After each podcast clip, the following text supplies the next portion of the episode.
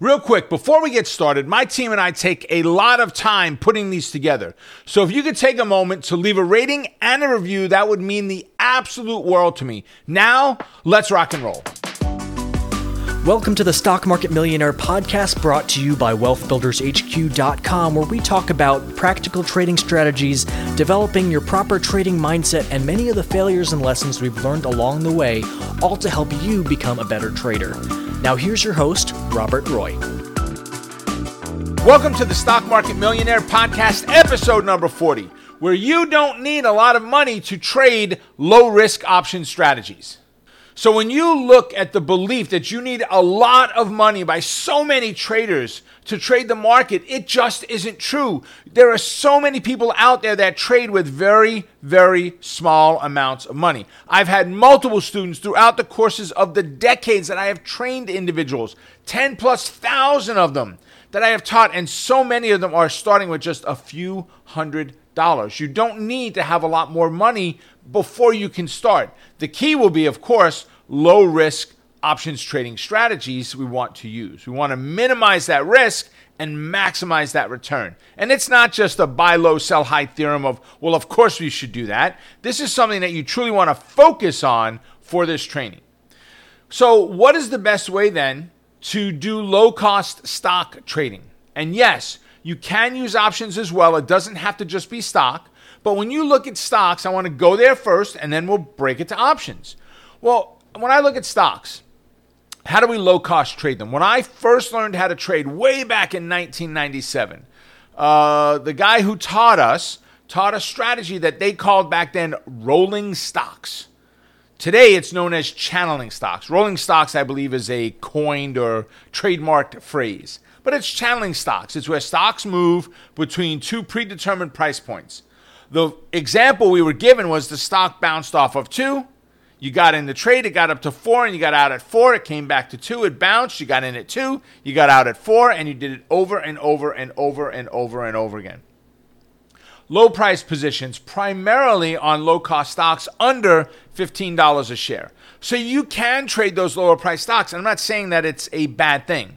You just have to make the decision is that the field you want to play in? Is that the game you want to play? Do you want to play chess? Are you playing checkers? Are you playing backgammon?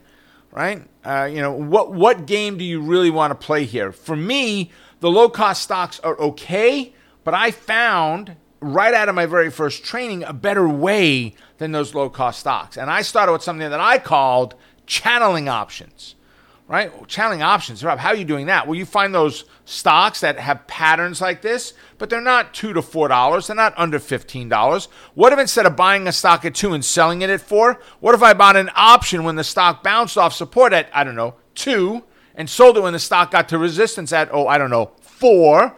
So I bought the option at two, sold it at four, or somewhere in those areas. It's not exact, of course, right? And I find a stock that's trading at 15 20 30 dollars that i could buy a lower cost option on and watch that same pattern set itself up and have an opportunity to capitalize on that pattern without having to buy these very very low cost stocks that may or may not have a lot of good financial information on them. In other words they could be so low because no one cares right? No one's really trading them. No one's focusing on them. They're really not moving. I need some momentum and I've got a lot better chance of that happening on a $20 stock than on a $2 stock. I mean, what's a $2 stock move a day?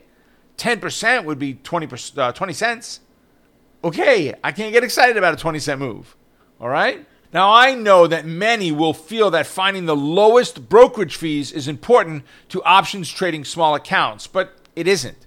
And what I mean by that is there are so many low cost brokers now. They're all low cost. Heck, the big guys are low cost comparative to what they used to be. The very first options trade I did, which was a 10 contract trade, that I called the broker up and said, I want to do this trade. And I called Morgan Stanley. They didn't call me. I called them and said, I want to place this trade. They took my order and the commissions, 10 contracts, I made the decision was $200. Say what? Yes, 200 freaking dollars. That was the entry. Guess what? It was the same $200 on the way out. Today, You can find options contracts for a dollar or less 20, 30, 40, 50 cents a contract. Are those costs important? Yes, they are. But those costs are tied specifically to your trade. So, in other words, if the stock moves in your direction, who cares about that 20 cent cost or 50 cent cost or $1 cost? Now, if you're trying to buy one share of stock and the stock you bought is $2 and you paid $5 in commission for one share of stock, Houston, we have a problem without a doubt, right? Not the way to do it. You need to make sure that commissions, although are important, you need to make sure that your strategy and how you're approaching the market is sound. One stock, $5 in commission, one share of stock, $5 in commission, and you lay $2 out of your pocket, you can kiss the trade goodbye. I'm not going to sell the stock because it's another $5 to get out. Now it costs me 10 bucks in commission to sell my $2 stock. Um, no. But if I have 100 shares, it doesn't have to move anywhere near as much. But that's with stocks. You can also use any low risk option strategy, not just what I'm talking about, channeling options. And by the way, if you take channeling stock, you're only trading it where? As the stock comes down and bounces off of support. It gets up near resistance, you get out, and now what do you do? You wait, and you wait, and you wait, and you wait, and you wait, and you wait, and now it comes back down to support, and what do you do?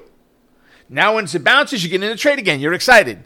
It gets up to resistance, you get out, and now you wait, and wait, and wait, and wait, and wait.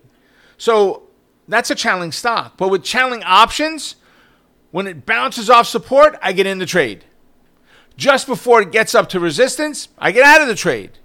I watch the stock roll over and start to drop. I go ahead and I buy a put option instead of a call. I buy a put option, I allow the stock to drop. The value of the put increases. Home run, baby. I get to play it both ways. Double dipping right? is the overall thought process there. Now, that's a low risk option strategy. Are there more? Of course, there are. What about things like credit spreads? It's a very low risk option strategy, right? Where you are buying one option to open that position up and you're selling another option against it. So you've got two options. One was a buy to open, one was a sell to open. They are combined or married together. It's one trade they're married together. And the whole idea, the whole goal there is as long as the stock has a certain movement to it, if we did a bull put spread, as long as the stock goes sideways or up, we're golden.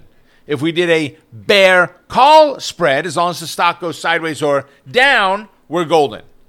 As long as it doesn't go above a certain price range on that bear call spread, we are in phenomenal location. Right now, you could also go ahead and use buying calls and puts. That will be the simplest strategy, and using my Pop 5K will help you crush your trading. Well, hold on a second. I'll back up. Couple of things in there. Buying calls and puts. So you're talking about just directional options? Yes. It's the simplest strategy to learn. It doesn't have the highest probability, but it has a higher reward risk ratio right? That you, in other words, more money that you can make in that trade compared to a low risk strategy or a low risk options strategy like channeling options, like credit spreads. I can make more money when I'm buying directional trades, which means I'm going to carry more risk. Your key there is to make sure that your charting skills are just honed in massively. And if they are, you've got the best chance of being right. But I made a comment in that last phraseology there in the very first sentence of that paragraph that said, use my POP 5K to help you crush your trading. What is POP 5K? So, POP 5K is a list of stocks that are used for someone that has $5,000 or less to trade the market. Interested? Right? You should be, even if you have more than $5,000. These candidates were picked specifically designed for architected for this. Is that a word? Architected? It is now. Architected for this. Put a hashtag in front of it. Call it mine. For this strategy that I have created, where you can do this without a whole lot of money. Right? I do these as day trades. So even with five thousand dollars, your your maximum three intraday trades in a five day period, they are day trades. So I'm in and out of those positions. When we rolled this out as a test, and we did all of this in non funded, but I called every trade out first. In the first two and a half weeks, we took our 5,000 up to 13,000 and change. right? The strategy has phenomenal impact. So, what I'm going to do is in the show notes below, I'm going to leave a link to a training that I have done on Pop 5K that will show you everything you need to know about it. It's all free. Go ahead and click on that link and pick that training up and watch how, with a small trading account, you can take my list of stocks, which will be included in there. You take my list of stocks and you start rocking it with that list. And there you have it, folks, right? You can trade options low risk option strategies without having large amounts of money. Pop 5K doesn't mean $5,000, it means 5000 or less. You could do this with just a few hundred dollars. So, with that, make it a profitable day. Stay focused on the quest to becoming a great trader. Keep crushing it. And remember, you're just one trade away. Take care, everybody. I will see you at our next update. Bye for now. Folks, I hope you really enjoyed this episode of the Stock Market Millionaire Podcast. If you did, if you could leave a quick rating and a review, I would really appreciate it so that we can make the most impact and help the most traders around the world.